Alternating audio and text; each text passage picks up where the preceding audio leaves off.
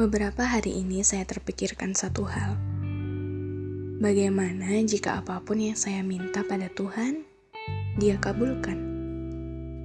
Jika saya memiliki kesempatan itu, tentu saja hal pertama yang saya minta adalah memiliki takdir yang sesuai dengan apa yang ada di pikiran saya.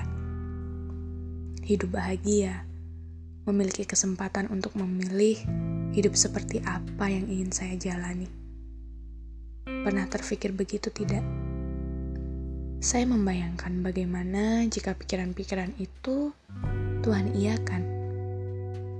Apa pun yang kita minta ia berikan, apakah dengan begitu hidup yang kita jalani ini akan begitu indahnya? Setelah saya pikir-pikir lagi, rasanya memiliki hidup seperti itu tidak adil juga. Maksudnya, terus-menerus berada di zona nyaman tidak membuat kita belajar. Rasanya tidak adil sekali jika hidup ini hanya berisi yang senang-senang saja. Tidak adil juga kalau terus-menerus diberi pahit. Sederhananya, lagi-lagi kembali pada segala yang terlalu itu tidak baik. Kita pasti tahulah banyak sekali contoh nyata dalam kehidupan ini Sesederhana teh yang terlalu manis atau kopi yang terlalu pahit. Tidak bisa dinikmati.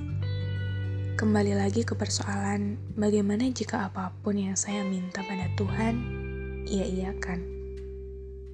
Setelah berputar-putar di jawaban-jawaban tentang itu, saya menyimpulkan bahwa Tuhan kita itu amat sangat baik. Ia memberikan kita hidup yang naik turun, manis dan pahit, berhasil dan gagal. Dan siklus hidup yang berputar itu ternyata tujuannya adalah demi kebaikan kita sendiri.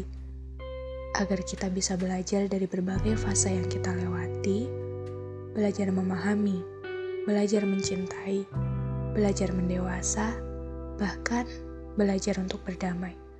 Proses dalam memecahkan tiap persoalan membuat kita memahami banyak hal Proses menjalani masa-masa sulit pun membuat kita memahami banyak sisi kehidupan ini. Tentang bagaimana cara bertahan, tentang bagaimana cara untuk terus percaya, tentang bagaimana cara untuk merasa, dan dengan semua itu kita tumbuh sebagai manusia yang lengkap dan mengerti. Dengan seperti itu, kita tumbuh menjadi manusia yang memiliki rasa dan empati Hingga akhirnya hidup ini penuh dengan cita rasa yang kaya. Tidak hambar, tidak juga punya satu rasa saja. Dan hebatnya, Tuhan mempersilahkan kita untuk bisa menikmati dan meracik rasa kita sendiri. Maka, jika dipikir-pikir lagi, bukankah ini takdir yang luar biasa?